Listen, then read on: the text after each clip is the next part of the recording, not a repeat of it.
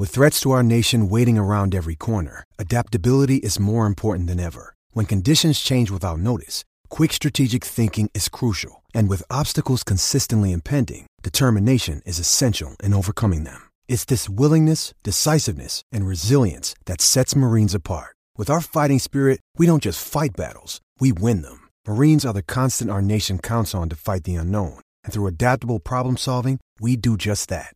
Learn more at marines.com. Aaron Hogan, Rod Babers, Hook 'em Up, 1019 AM 1260. The Horn.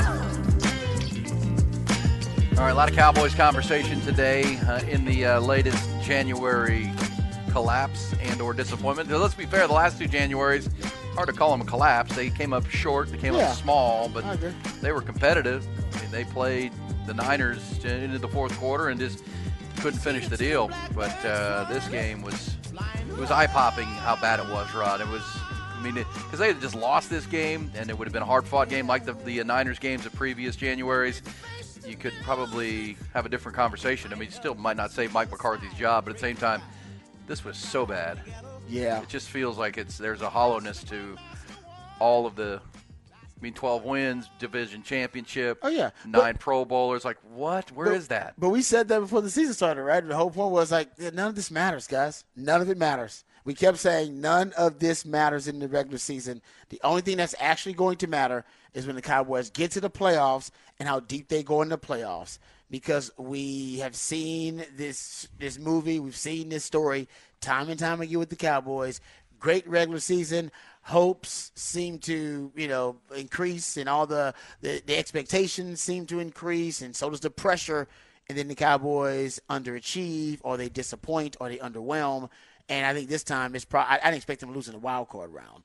Um, but we said it. Give up a 50 burger. Yeah, give up exactly, and get down. Was it they were down 27-0 or something? What was it? 27-0. They were also down 48 to 16. Yeah, Let's not forget that. No, this game was over. That that score, whatever the score ended up being, 48-32 or whatever. That it is. doesn't count. It, uh, yeah, trust me. because they got to within a two-score game, and then you mean I guess Yeah, Greg it- Olsen. Because remember they put they put their backup quarterback in halfway through the game, Yeah, fourth this- quarter, and they had to put Jordan Love back in when the Cowboys went down. So don't look at Dak Prescott's statistics and see 350 yards and No. CeeDee Lamb. This was game. 48 to 16, and let's say this, Rod, it was 20 to nothing. The Cowboys were driving to try to make it a you know maybe 20 to seven game and you know, get back in this thing. You're still at home. You still have your home crowd. You've got nine Pro Bowlers. And Dak threw just an inexplicable interception that Oh, made it six, 27 to nothing. Uh, that's over insurmountable in my mind. It's a four-score lead essentially. Um, golly. Now the Cowboys did go down and score right before the half, and they had the ball coming out of half. And if they could have scored a touchdown there to make it 27-14, you know, but you got to have a heart of, champ- heart of a champion to do that, Rod. You got to have you got to have some some championship DNA to, to to come back from that. Even though just because you call it a bad half, then instead instead of they kicked a field goal on that opening drive of the third quarter, and they fell. Then then they still couldn't stop Aaron Jones or Jordan Love. They fell behind 48 to 16. Yeah, no, I remember. I remember seeing it was the largest halftime deficit since like the '60s in a playoff game for the Cowboys, and it was the obviously it's the most points they've allowed in a loss in the playoffs in franchise history. It it was ugly uh, in in a, in a lot of ways for the Cowboys, and I think it. If you're the Cowboys, you got to start with what is what is limiting your franchise from getting to the next level Well, because this now to me has happened with multiple quarterbacks, happened with Romo, happened with Dak, and happened with multiple head coaches as well. So it's not necessarily it's not Mike McCarthy's fault, but it is his responsibility. Yeah, you're right about that, and it's the is some- players, right? it's something he inherited, That's why I say coming in um, this bad when it gets to 48-16, that was really the score when it mattered because you couldn't get stops. I mean, um, I mean, it's a wholesale collapse, Rod. I mean, Yes, this is. is this is one of those kind of like when they came off the 49ers 42 to 10 loss. They lost to the Bills 31 to 10 and just were non-competitive. They have this gene in them, Rod, which makes it really a difficult decision for the the, power structure. I mean, what do we do? I mean, we can't cut the whole roster. You mm-hmm. can't start over. Yep. But we got something that's culturally culturally rotten with Something's this going team. on, man. Yeah. Uh, are they too entitled? Are they too pampered? Do we? I mean, they're getting a lot of. They all have talk shows and podcasts, and we all do this, and, and but no one's won anything. They haven't won a damn thing. Uh, so I think there's. We, we saw this with the Longhorns. It's something that Steve Sarkisian has been you know, really diligently trying to root out of the Texas football program, the entitlement that comes with playing at Texas, that's going to be a challenge for him, right? They still haven't won a, you know, they, they played for the, the semifinal. They won the Big 12. Yep. But you're moving to the SEC now. You better not get entitled because it can happen quick, Rod. All that culture, all that uh, tenacity, all that championship DNA that they had on this team last year, a lot of that's walking out the door. Yeah. And it's got to be replaced and replenished. I think Steve Sarkisian and the staff are, are the right leaders to, to and, and, and they have enough good leaders that are, that are coming back. But this is something the Cowboys don't have. Uh, because when the, when the going gets tough, real tough, Yeah. they don't get going. And you could say the same thing about the Dolphins. I mean, this is something that the Dolphins are talking about right now. What does Miami do with Tua? Do they give him a big extension? I mean, can you can you even though Tua had a great year and put up a lot of numbers, but man, when they needed him most, he was. I know it was four degrees or minus four degrees or minus seven or whatever it was, but I mean, do you really invest big money in that quarterback? I don't. I, that's a tough call in Miami. Yeah, the Cowboys, was obvious they were looking past Green Bay Packers, and that is an organizational flaw of of theirs. I think they were looking past Green Bay. That's on the head coach. They were distracted. That's also on head coach. I think Dan Quinn was distracted. Oh, man. that did not look like a game plan that had the Dan Quinn detailed, oriented uh, Playing with your hair on fire. Yeah, the detailed strategy. Yeah, it just seemed like they were lacking some of that. Uh, you know, just some of that Kind intensity. of slow motion, right? Yeah, the intensity they usually have. But I, I got to tell you, I, I don't think that they. Usually, Dan Quinn can take something away, and tech, we know we've seen the Cowboys struggle versus the run game, but man, I don't think I've seen them struggle versus the run game to that extent. And to to go into that game and not be able to to stop the run or neutralize the run when you know Green Bay coming in that Aaron Jones is definitely going to be the focal point. I mean, the last three games, I told you going into the game, he had had at least 100 yards and had become more and more efficient based on success rate in those previous three games. I knew they were going to run the football. Uh, they came in and they were able to do both run the football and they were able to throw the football. And Jordan Love, I'll give him a lot of credit, but also the scheme. They moved the pocket a lot of the times. Uh, they were able to buy him some time, pass protection, and they were able to deliver some shot plays downfield against the Cowboys defense. I mean, Jordan Love had damn near a perfect passer rating, guys. He had a 157 passer rating. 158 is a perfect passer rating. Hey, listen, playoffs. you know, you know, we, we said all last week. There's 14 teams left. There's you know 12 going to play this weekend. There's four. There's 16 or 18 teams that are done. These are the biggest games of the year. What do you always you tell our audience, Rod, and what do you preach? Which is right. In big games, you break, break tendency. tendency. You break tendency. Uh, I was reading this from Myles Garrett, the uh, potential defensive player of the year in the NFL. By the way, how uncomfortable is it going to be at the NFL honors before the Super Bowl when Kevin Stefanski is given the NFL's Coach of the Year award ahead of DeMeco Ryans, who beat the daylights out of him Told you. hey, I told you, I, I think DeMeco deserved it, but hey, both they both were deserving. Well, th- this goes to exactly your point. It's why people should listen to this show every morning. Share a friend because you give insights that no one else does. Uh, break tendency is one of your mantras, right? Break tendency. Well, here it is. Myles Garrett criticizing Jim Schwartz, their defensive coordinator, doing it subtly, but he said, uh, you know, here's here's Myles Garrett. He, meaning Jim Schwartz, their defensive coordinator, said from the beginning he's going to ride with what got us here. He's not going to change up. There's not going to be any magic call that's going to get us out of anything or through anything. Uh, he said, I guess it was the Texans that were doing things a little bit different, you you know, that kept us off balance. I think just the tempo in which they're, he went on to say they broke tendency. They did. They did a lot of things we hadn't seen yet. Yes, they did. We didn't do anything they hadn't seen. Yeah, I think one part they they used a lot of uh, compressed sets, condensed formations, creating space on the outside. They know that Cleveland wants to play a lot of man coverage, so if they don't play a lot of man coverage, we're going to go with condensed, compressed sets. I talked about this. Texas has trouble defending these condensed and compressed sets because you can't play bump and run against them, and you can't reroute the wide receivers when they're coming from these condensed sets because otherwise you're going to get picked and rubbed. So you play off, you play less aggressive. They get free releases, and you create space on the outside because automatically you have to. Their alignment is going to be condensed and compressed to align with your condensed, compressed set, and then you create space on the outside. That's exactly what they did. Well, They that's ton where I mean, as much as I want to continue to heap hmm. praise on C.J. Stroud, and I will, and you and I have watched him all year. he's been great. But you got to you got to pat Bobby Slowik on the back a lot for this game plan because You're right, man. that game plan. It was great. I mean, CJ barely had to break a sweat. I mean, he was. I mean, it was wide open dudes. I mean, I mean, he missed one right before the half that would have been a touchdown when. Uh, Nico Collins was running to the end zone. He just overthrew it a little bit. Very rare for him. Dalton Schultz dropped a wide open pass in the first quarter that hit him in the hands. Yeah. I mean, it was just coming easy because what Myles, you combine what Myles Garrett said. You know, he said we're going to ride with what got us here. He's not going to change up. Okay. Well, you got a stubborn defensive coordinator who's going to do what they've done all year. This is what they pay all these these analysts, Rod, and these coaches for to watch all this film.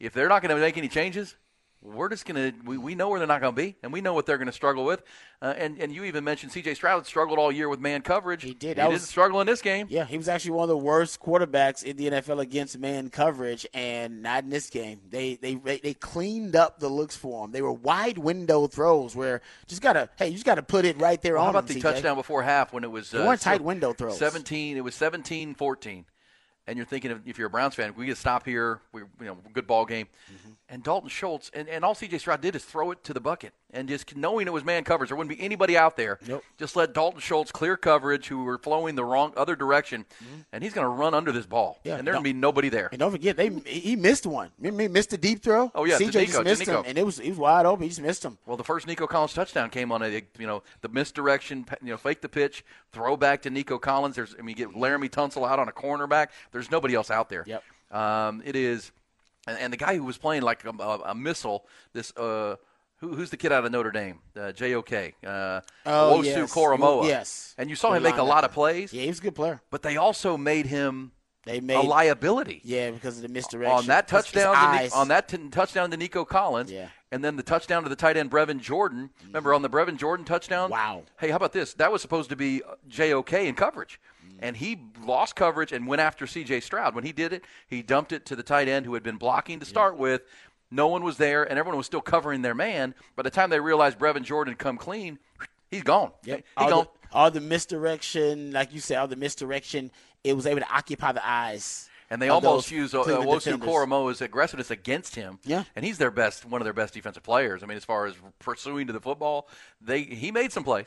He made some plays, but he also was a liability. Yeah, he also gave up too. some big ones. Yep. No, you're right about that. Slowik, you see why Slowik's getting job interviews. I mean, Sure. honestly, if he keeps this up, he'll probably be a head coach by 2025. Yeah. He may stay with the Texans for one more year, but they won't be able to keep him if he if they stay on this type of pace. They won't be able to keep him around for that long. Because you're right, that was a clinic. Well, and that's a Shanahan tree, right? That's Mc, McShanahan. Shanahan franchises, And you saw Matt LaFleur do it to uh, the Cowboys. I mean, Matt LaFleur is of that McShanahan franchise, and that was a hell of a game plan with the quarterback. Because look, it took a little bit for Matt LaFleur to build trust with his quarterback, Mm-hmm. and but once they broke through, when they went three and six, the Packers, but once once Jordan Love, you know, took the training wheels off a little bit, and they were able to trust one another, now LaFleur can call the whole game plan. And you know what I love about it though?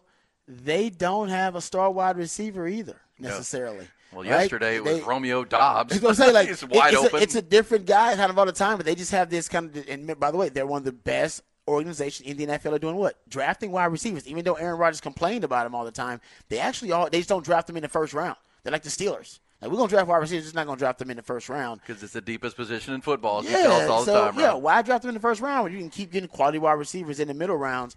And they got a nice little group of quality wide receivers, and all of them are growing up with Jordan Love because they're all first and second year guys who he was throwing to on the scout team probably Yeah. when Aaron Rodgers was there. They they growing up with this guy. That's why the chemistry's so good. Now they'll be the ones to challenge the Lions for that division moving forward. Oh, it's gonna be And nice. we'll see they're headed to San Francisco to play. Speaking of Shanahan and that Shanahan tree, they'll play San Francisco this weekend, the divisional weekend. Cowboys or Texans don't know who they're going to play yet. They know when they're playing. Rod Texans fans, they're playing at 3:30 on Saturday, either in Baltimore or in Kansas City. Mm-hmm. Today's Bills game will be the uh, determining factor on that. If the Bills win, Houston's going to Baltimore. If the Steelers win, Houston's going to Kansas City.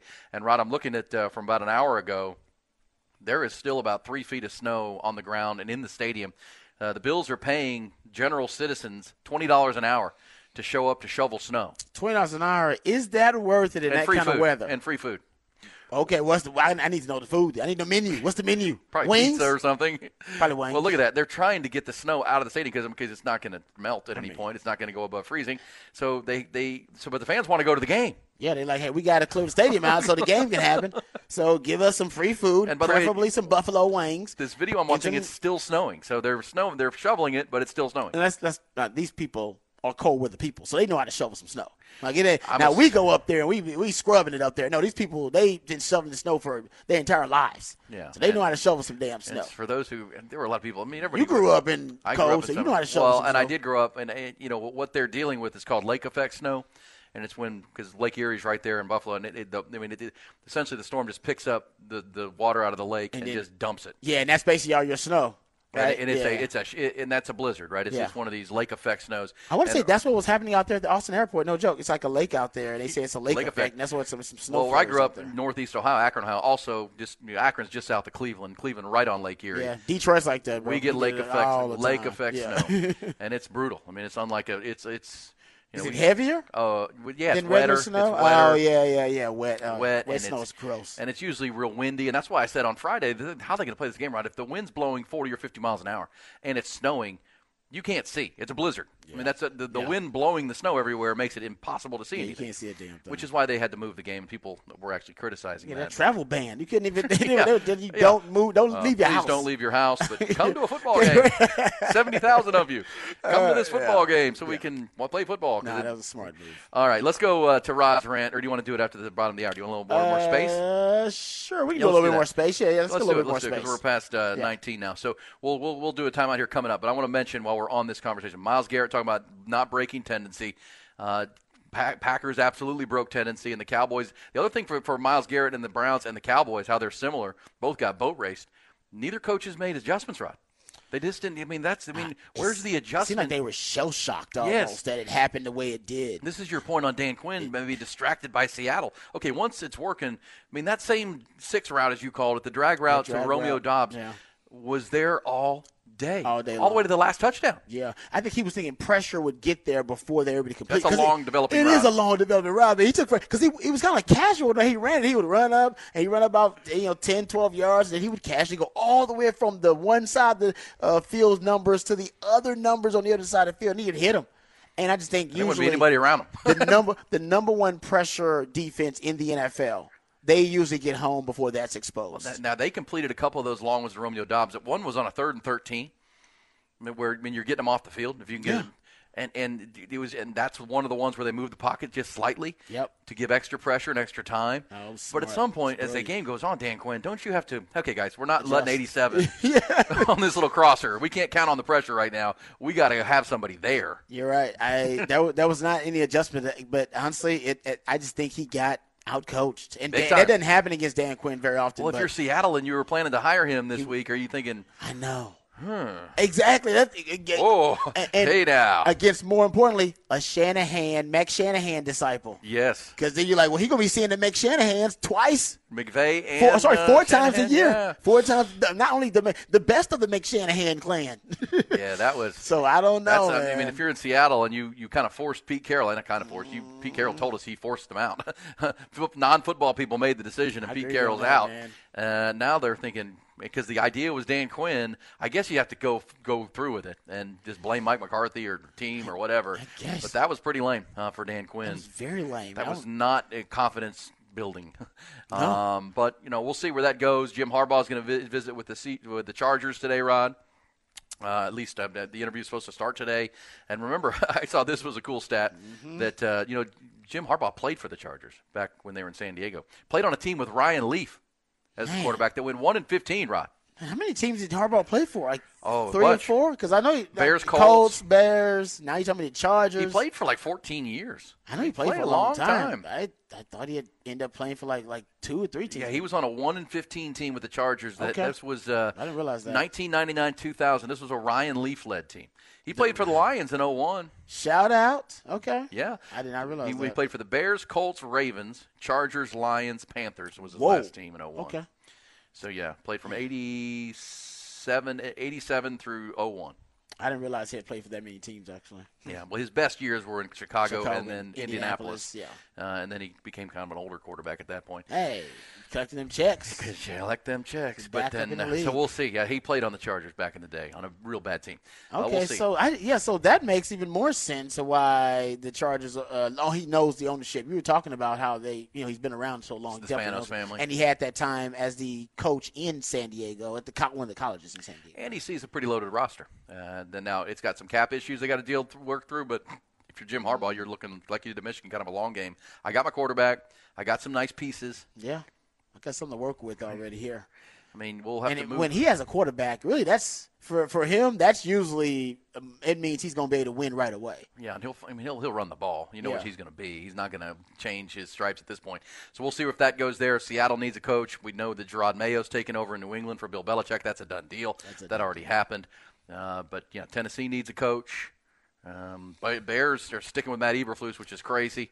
Uh, and now the question will come down. You know, there's talk that if the Eagles lose tonight, the Eagles could be open. And now, what do you do in your Dallas? I mean, are you are you stuck with Mike McCarthy, or are you moving off of Mike McCarthy? I mentioned this earlier in a tease. Rod. Uh, it, the only person I've seen say this, but RG three, Robert Griffin the third. What did RG three say? You like it? It's bullish or BS on this? I'm calling BS, but I want your thoughts. It's provocative. He says he wants they should fire Mike McCarthy and hire primetime Deion Oh, Sanders. Deion. Okay, no, but that's not. Yeah, it's. Uh, I'm not calling total BS on it because I understand where he's going, but I don't know if Deion's proven himself enough. But trust me, if Dion goes to another big time university and has success, it won't be out of the realm. I know.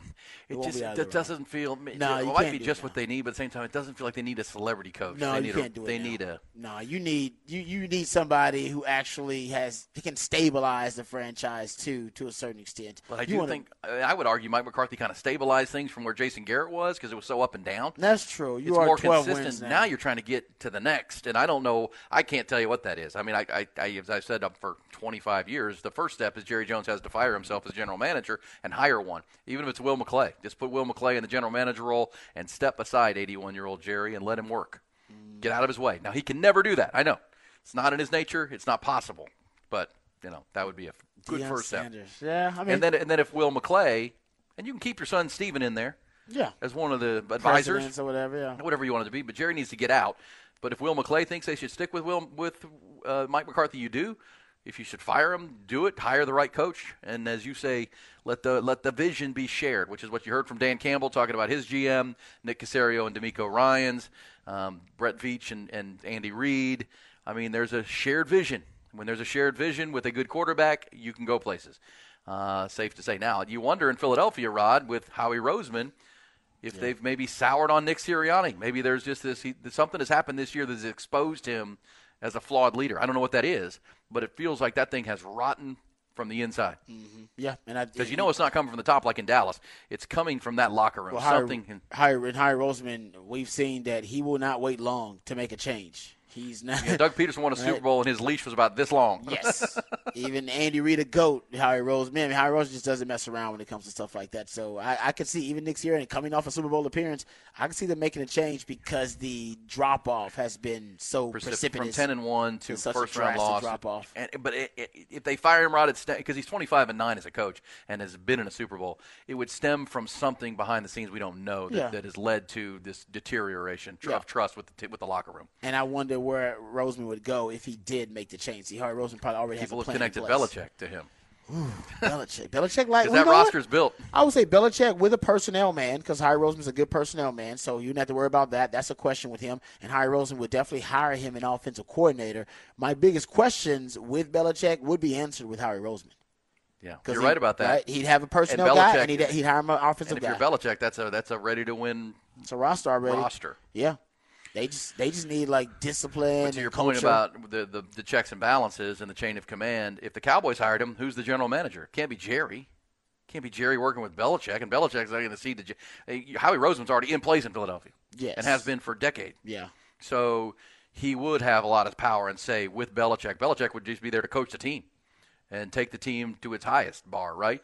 Uh, if you would let him do that in Dallas, maybe, but it comes with the Jerry problem. It all comes with the Jerry problem. yeah. I don't want I don't want Belichick uh, deciding personnel. No. I don't want him. But you don't want. Jimmy or Jerry deciding personnel. Yeah. But uh, either way, there's there's the problem. We come back. Rod will have his second rant of the day. Uh, give him a full full full bore segment to go into the rant of uh, this Monday morning. There's plenty to rant about, including the Longhorns adding uh, years to Steve Sarkisian's contract all the way through 2030.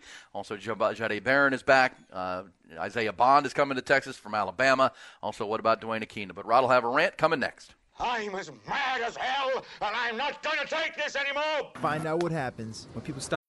When you need mealtime inspiration, it's worth shopping Kroger, where you'll find over 30,000 mouthwatering choices that excite your inner foodie. And no matter what tasty choice you make, you'll enjoy our everyday low prices, plus extra ways to save, like digital coupons worth over $600 each week. You can also save up to $1 off per gallon at the pump with fuel points. More savings and more inspiring flavors make shopping Kroger worth it every time. Kroger, fresh for everyone. Fuel restrictions apply.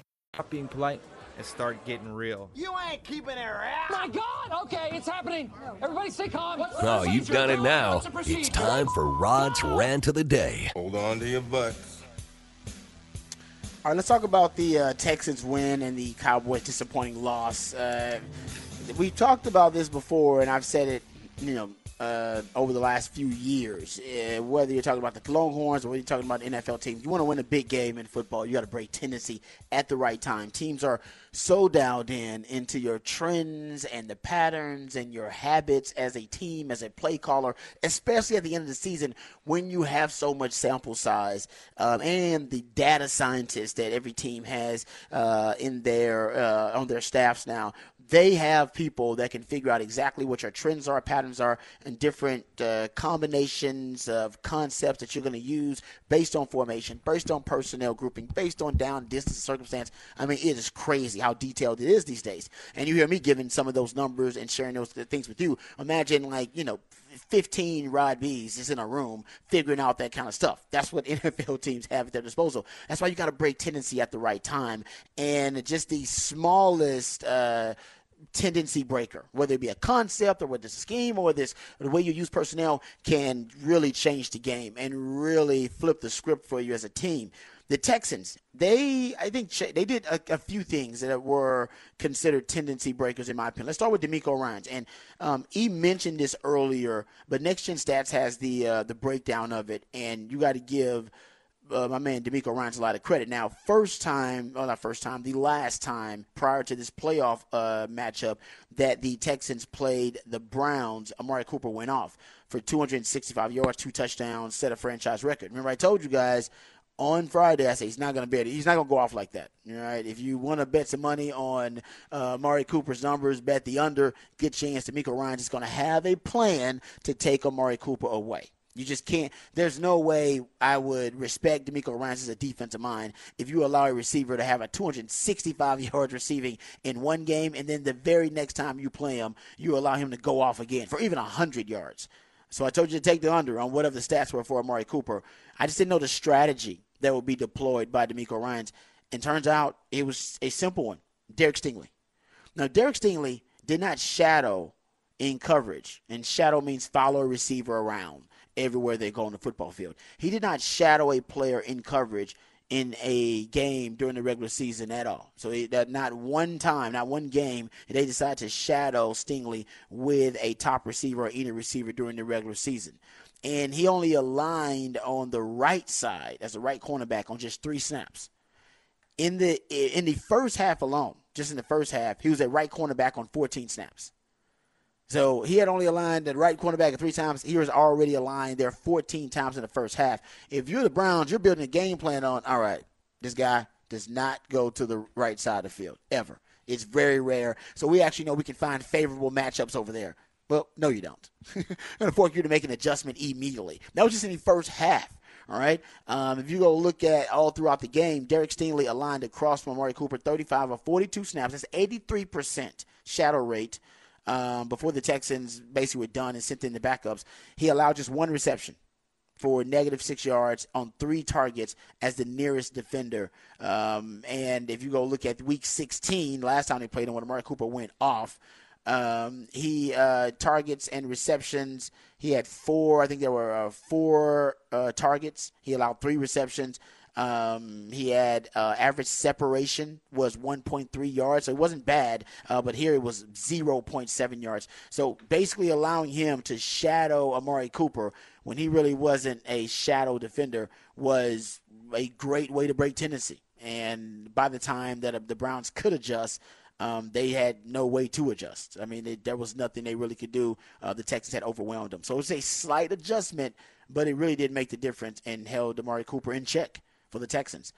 we also talked about the offense for the Texans and how Bobby Slowik was dialing up a really good game plan. He knew that the Browns were being a lot of single high coverages. Also knew they would play a lot of man to man. They were top five uh, in both man to man rate in the NFL and in single uh, single high rate and in cover one rate. So you know they're gonna play a lot of man to man. You know they're gonna play a lot of single high. And I thought it was a really smart move by them to use a lot of condensed and compressed sets. That's when you have all of the receivers compacted together close to the line of scrimmage.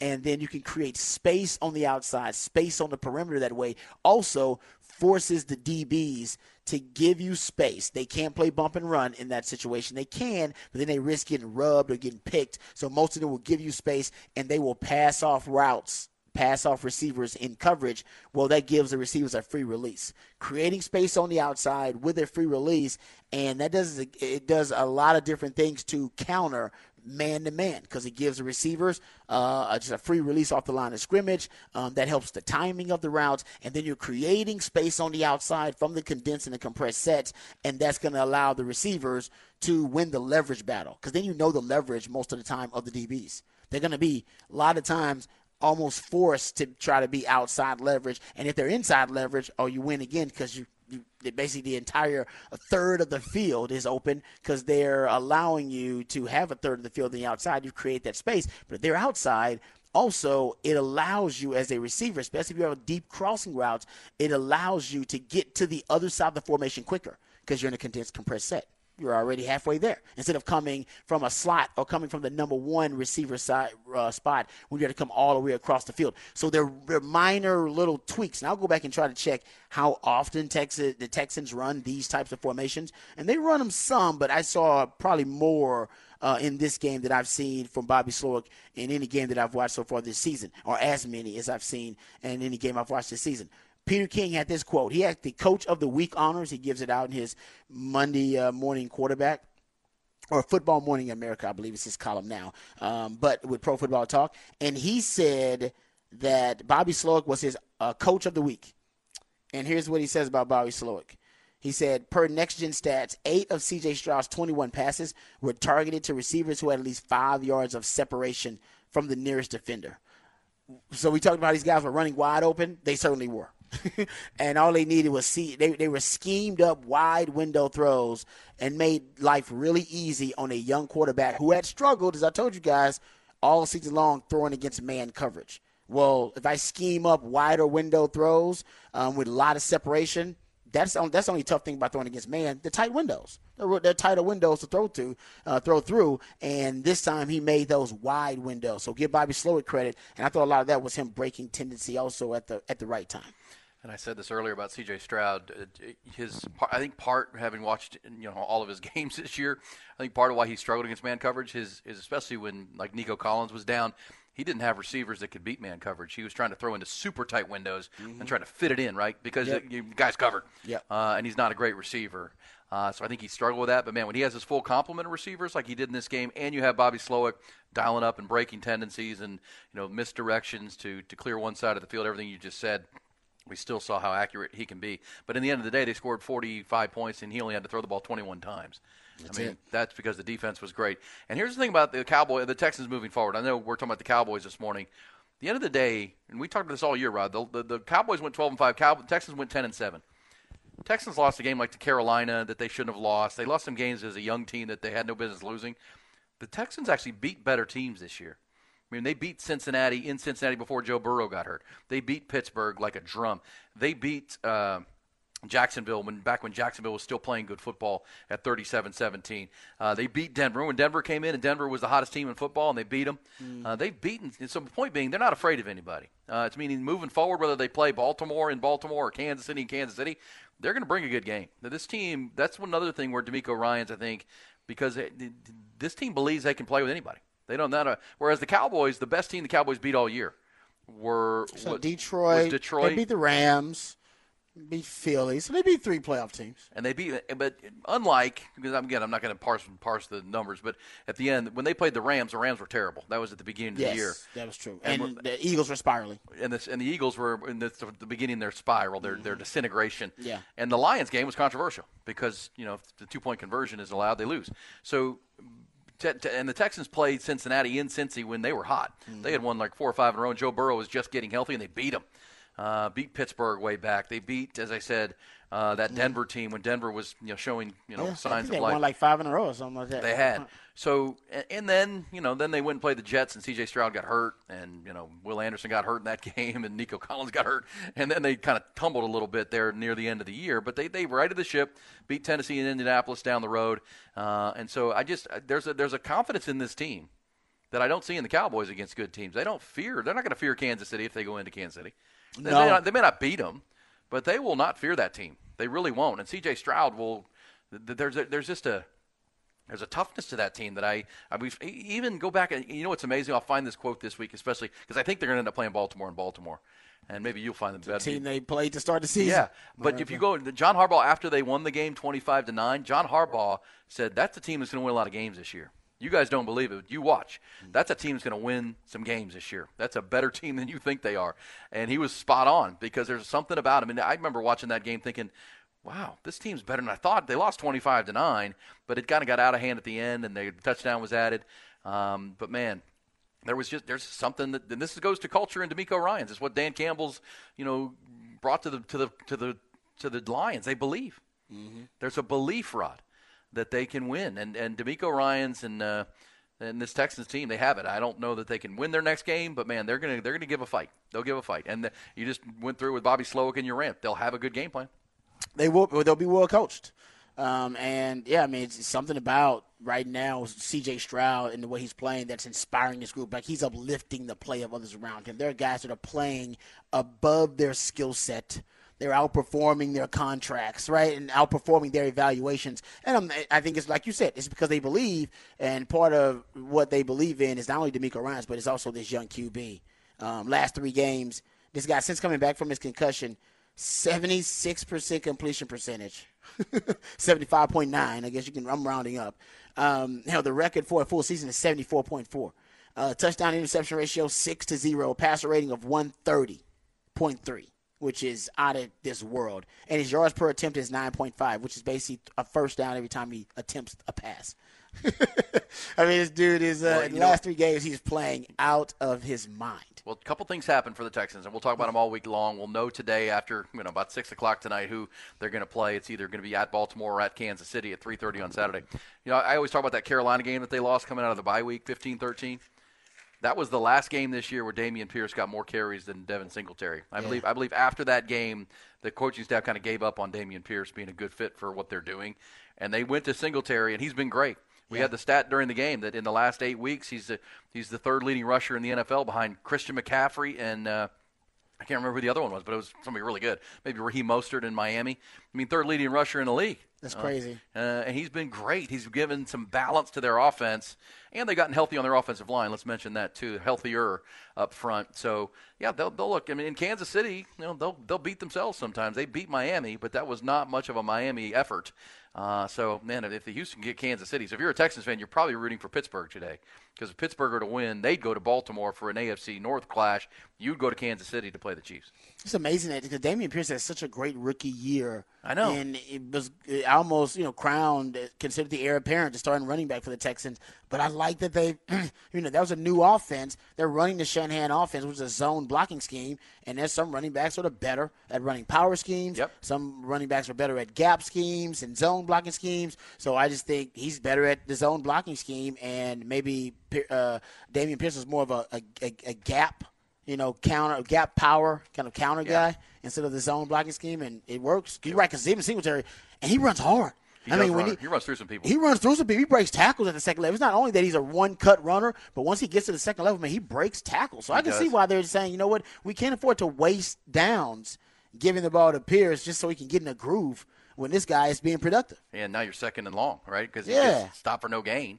Uh, and then, yeah, there were some runs, and we mentioned Owusu Koramoah for the Browns, their overly aggressive linebacker, who's really good, but he had some of those jump cuts where he would press the hole and keep Koramoah in the hole and then bounce it to the outside and Yep. beat into the corner. Yeah. Yep. It was nice. Really impressive. Really, and obviously, if you got Laremy Tunsil plowing the way at left tackle, which they did, helps clear that hole. So there's lots to like about where Houston is. And I don't, you know, Baltimore, we'll see. But but if they're playing Kansas City, I think they've got a puncher's chance in that game. I, I, was, I mean, I'm going to pick the, the, you know, Patrick Mahomes, best quarterback of our gener- of this era. But at the same time, they're they're not a perfect team in, in Kansas City. We know that. Yeah. Uh, and Houston's playing some good football. They've got some good wins under their belt, and that just gives you the, the ceiling of the future of this franchise. Because we've told you now that you've seen, if you maybe you watched them on Saturday and went, wow, 45-14, they're really good.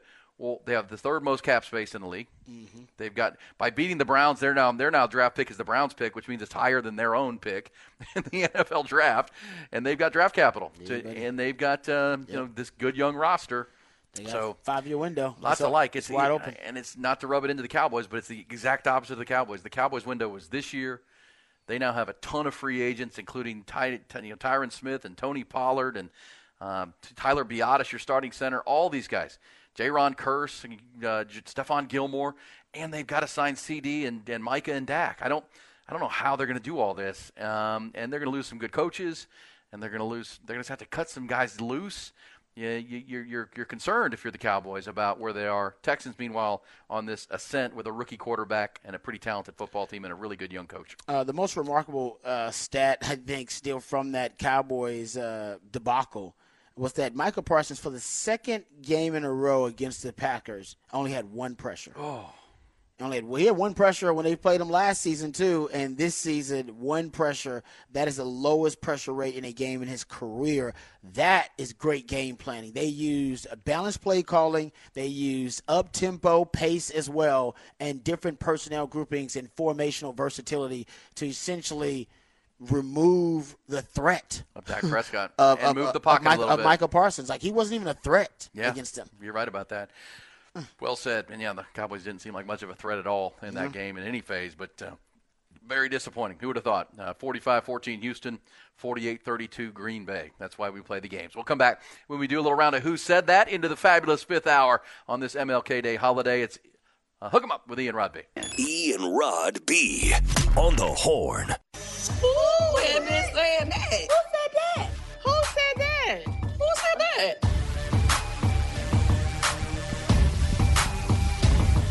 Who said that? One of our uh, fave segments to uh, have some fun with some good audio from around the landscape, and there's a ton of it on this Monday morning. And then try to guess who said that. Uh, Rod, can I play this for you? Yes, sir. All right, let's hear this there, TY. Who said this? This is a short one, so you got to listen. This is an on field meeting uh, between two players. How are you, Hey, congrats, baby. congrats on a great career, man. All right, you're the best, baby. You're the best. Go make, go make Houston great again. We'll do it. Go make Houston great again. yeah, I love you, brother. I appreciate you. Thank you, man. Thank you.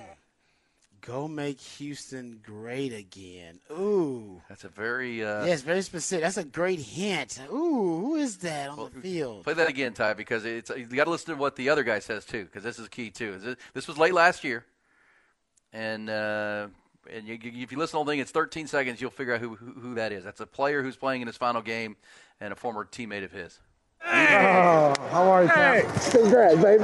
congrats on a great career, man. All right, you're the best, baby. You're the best. Go make, go make Houston great again. We'll do it. Go make Houston great again. Yeah, I love you, brother. I appreciate you. Thank you, man.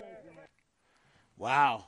Uh, I don't know. I don't think I got it. That's J.J. Watt meeting J.J. DeMeco Ryan's at midfield. Uh, And now this was before DeMeco was even named head coach in Houston. How about that? Saying go make Houston great again. I got So he was still the defensive coordinator of the Niners.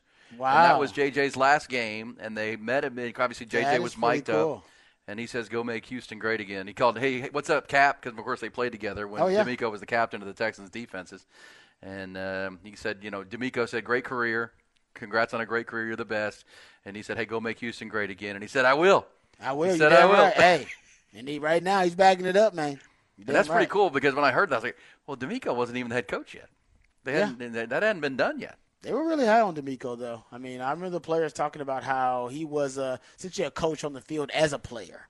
Uh, and J.J. Watt said he moved into the neighborhood that DeMeco Ryans was in when he got to the team. That basically off DeMeco Ryan's suggestion. Yeah. When he got there, he was like, "Oh, DeMeco's living there. I need to live there." All right, so that's some cool sound Yeah, right there. And cool. obviously, fast forward one year later, And DeMeco does have. Houston uh, on a good track, and he JJ does. is, uh, you know, excited about it too. What do you have for me, Ron? Uh, all right, Ty. I sent you a couple of these. You can dial any of them up. We can play. Who said that? And now you will host another playoff game here.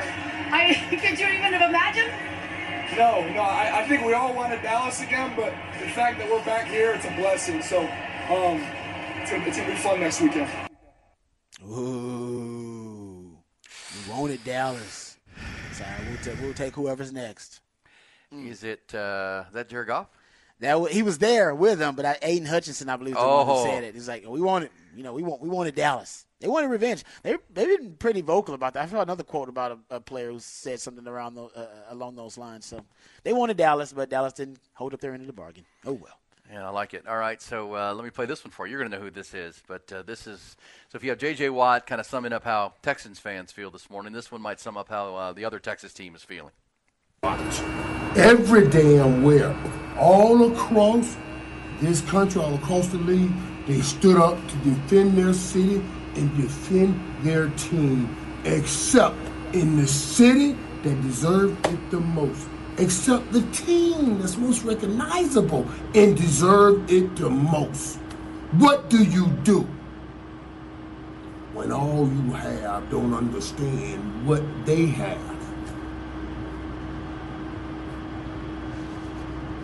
When I got here, I understood the men before me. They built the Dallas Cowboys. They made this America's team. They put a championship on the table before I got here. My job while I was here is to match what they have done to because they built it. They handed it to me. Put my damn championship on the table. That's all we ask. Put your damn championship on the table, and you couldn't do it. All their asses gotta go. Wow, that is the playmaker Michael Irvin. And honestly, I thought he was going to turn into like Macho Man Randy Savage for a second there. All Just their asses gotta go, Ooh, Rod. Yeah. Oh man. Oh, I, honestly, I love Michael Irvin. I love how emotional he gets. He's all passion, baby. He's all passion. Well, you know what, Michael Irvin? They this ain't the Cowboys team you played for. They don't play with your passion. Unfortunately, no, they don't play with your passion or your purpose. I remember Uh, when I was uh, covering Cowboys camp, then Michael Irvin came into the RCC, the where I worked, the Recreation and Convocations. That's where they had the locker room and the excuse me, the, the weight room, where they did all their uh, training. And he picked up this trash can and threw it against the wall. It's about a half full trash can, just coming back from practice. just mad about something that Mad happened at practice. something, exactly. He's all passion. Dude's Like- all passion, like, dude, it's like a thousand degrees and it's uh, Yeah. mid-August. No, it, it- the story you talked about uh, about Troy Aikman, uh, you know, one at the end of their dynasty, uh, talking about his his uh, inability to practice because he was just getting old and injured. It would hurt how it would hurt the intensity level of practice 'Cause he Like, wasn't out need- there. He wasn't out there. Like you need him out there because the intensity level would be ratcheted up when Michael Irvin was out there because of that passion you're talking about. Yeah. Man, man, Aikman said, "Man, Mike, we need you out here, man. Need you, man. Need you, bro. We need the youngsters don't know how to practice if you ain't out there. They laughing too much. They need you out there passionate, That's throwing trash cans. Fabulous fifth hour to come. Cowboys season over. Texans advances. Longhorns adding pieces, and a new extension for Steve Sarkisian is in the books. It's Hook 'em Up with Ian Rodby.